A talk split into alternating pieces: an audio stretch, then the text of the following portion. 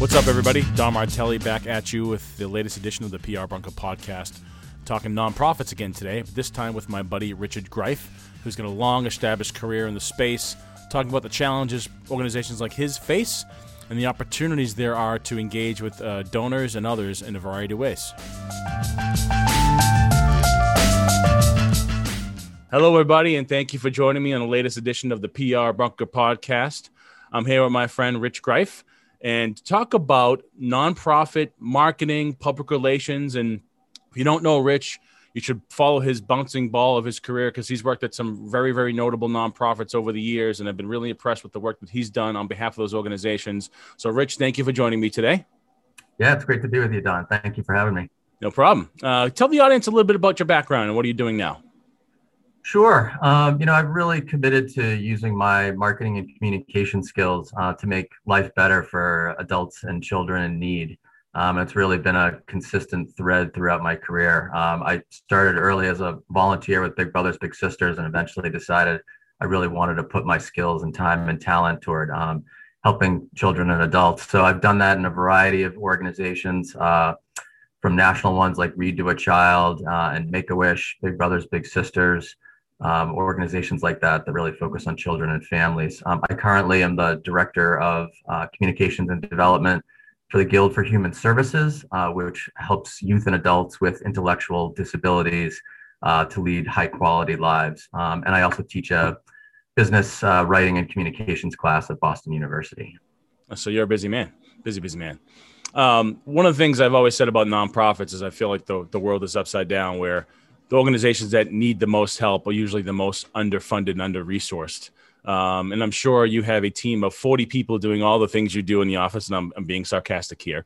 Um, you, you, you, know what it's like to fight those battles. Talk to me about your work uh, for the Guild and just in general with nonprofits. How do you how do you get all that done between brand building, fundraising, influencer relations, and I'm, I'm sure you do everything from the website to social media. How do you cover the shorefront there? That's pretty daunting.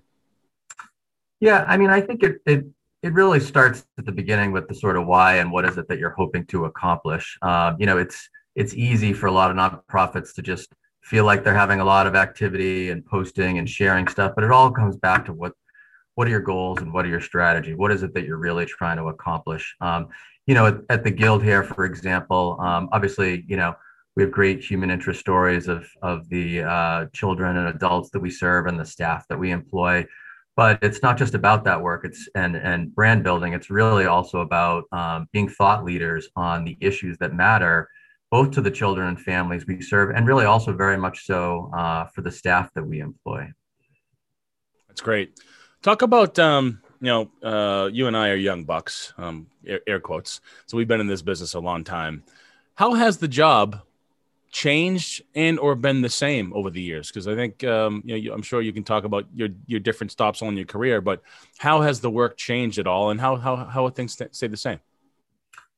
Yeah, I mean, I think um, you know, essentially, really, uh, the the key for great branding for many organizations is is really the consistency um, and really being out there um, on a regular basis. You know as, sure. I, as I say to all my colleagues, and they know, you know, we're competing for the same eyeballs. Um, so we have to create really compelling content. And I think just like any business, you know, I think everyone is is expecting more out of brands in terms of authenticity, storytelling, um, mm-hmm. the impact that they're making, and really um, even more so, obviously, in the past year or so, um, where do we stand on um, issues? You know, one of the big uh, things for the guild, in fact, is um, you know communicating our stance on the intersection of our work with racial and ethnic justice. I think sure. consumers of all type really demand to know where uh, businesses stand on these issues, and the guild is really no different. We have a extremely diverse staff from many different countries around the world, and um, their work and their mission is is important to us, and we have to um, elevate the work that we are doing with them. That's a good point. I mean, I think uh, you're a couple things you brought up there. One, storytelling, I think, will be continue to be at the core of what we collectively do, whether it's my work at the Belfort Group or your work there for the Guild. Um, and and it, it takes many forms, right? It's video, it's TikToks, it's Snapchat, it's long form. Um, you know, I, I'm still probably like you, old school. I love picking up the newspaper, and because you can read the paper from front to back versus you can't read the entire internet. Um, but we're still storytellers, and it leads me to my next question, which is sort of, um, you know, what are the opportunities for you now in, in this new role at the Guild?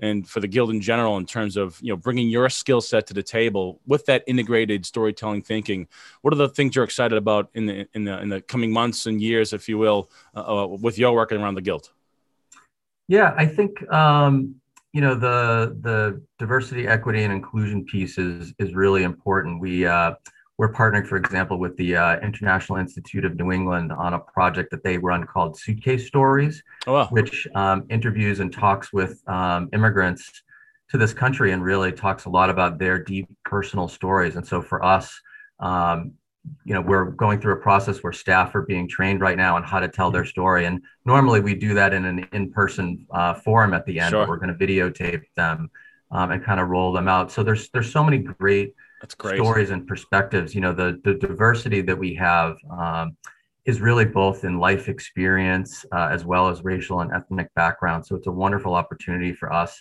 to tell the many diverse, uh, rich stories of the staff that that work with us.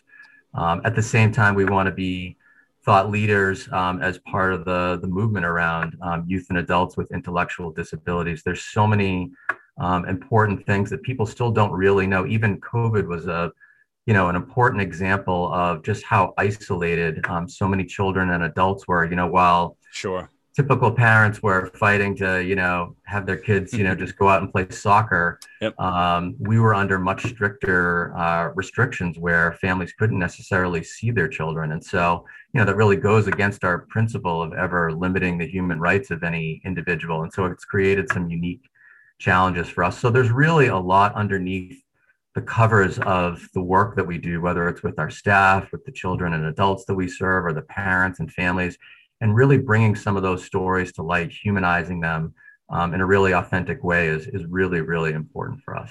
I absolutely love that suitcase concept. I mean, that the, the name itself just bleeds into creative storytelling. And you're right, there's there's a skill to it. I mean, taking somebody from you know page one to page you know 300 um, you want to keep people engaged and in a world where where one scroll up from the next piece of content keeping people engaged in that regard can be pretty difficult. Um, uh, you know talk a little bit more about uh, sort of the mission of the guild and and your the goals for this year in terms of whether it be fundraising or outside of brand building and storytelling what are some of the things you'd like to share with the audience about the work that you all do yeah, I mean, our focus is really on uh, improving the the quality of life for individuals uh, with intellectual disabilities and helping lead them toward uh, as productive a life, you know, as they possibly can. So, so much of our work is is continuing to figure out um, how we can deliver high quality services. What services and resources can we add? So we really look at it in terms of how can we continue to best support uh, the the children and adults and their families uh, with the resources they need to provide as, as high quality a, a program as possible. So that's really our, our overarching focus. Um, interestingly, we um, started with adults um, some number of years ago in, in residential hmm. programming. And so we actually now have to really think about um, kind of their full life cycle and what services wow. they will continue to need um, over time. So it's a relatively uh, newer endeavor for us, but it's an, it's an important one um, and how we again continue to deliver the type of uh, educational and vocational support that they need to to lead really productive lives. It's it's super important. I mean, I, I know uh, from personal experience, I have a member of my family uh, who has uh, has does have intellectual disabilities, and just to see the people that are around um, Stevie uh, and how happy he is to see them and the program they they create for him at, at home or in when, when he when, when he's able to visit the location. It just it's it's good to see because it, it is it's daunting on parents and guardians to it, it's it's a full-time job and, and, we're not trained as clinicians and experts to deal with this so i commend you and the team at the guild and, and other locations to to do this day in day out and now with challenges around COVID and not being around people, it makes it so much more difficult. But the mission still exists. You still have to deliver on that mission, which is uh, it's a, it's a daunting task. But I know you. I know you work. I know that you you love a good challenge and, you, and you're up for it. And I know that uh, can't wait to see what you guys do throughout the course of this year and the impact you make. Um, any other like last bit of advice for those that are working in the nonprofit space around typical you know marketing communications and maintaining the the energy around the story? What what advice would you leave for the for our audience here? Yeah, you know, I think, uh, I mean, especially in our field and almost all the fields I've worked in, um, you know, we're all part of a, a broader movement. And so, you know, it's not just about us as an individual just pushing out content and engaging audiences. We're all part of a larger movement. Um, and so being part and, and, connected to that movement and really helping elevate um, all of our causes together um, is really, really important. We have some great networks. Um, in our community that that we're a part of. And so um, all of us are stronger when we're advocating and, and working together uh, for the same thing. So it's easy sometimes to be just very insular and just focused on yourself but there's a really important world. And there's many organizations and partners out there that really appreciate seeing a, a broader movement um, toward a specific goal. That's a wonderful message because you're right about the it takes a village right? I mean you are dead on because while you are competing for eyeballs and dollars, you're right. The, the power of many, I think, uh, is, is more impactful at times. So it's smart of you to think that way. Uh, if people wanted to know more about your background and or the guild, where can they find you and information about the guild? Yeah, our website is uh, guildhumanservices.org. Um, so you can find us there um, and find me there, or you can certainly find me uh, on LinkedIn at uh, Rich Greif, G R E I F. There you go.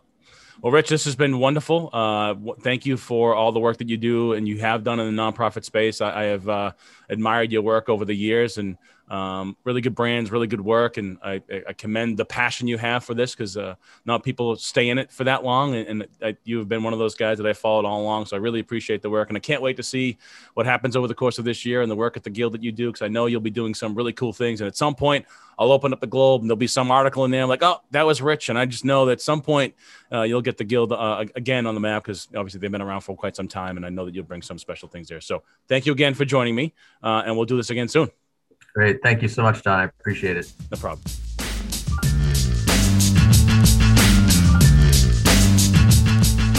Thanks again for joining me on the PR Bunker podcast. I really enjoyed my conversation with Rich and learning more about his work at the Guild and just generally talking about how nonprofits like his, you know, face an uphill battle with getting people engaged and supporting their organization and mission and driving funds and things of that nature just so impressed with the work that the nonprofits do in the greater Boston area here, uh, raising money and just getting people engaged. It's just really hard work, and I've always said that the, the world is upside down where the organizations that need the most help tend to have the least amount of resources to do so.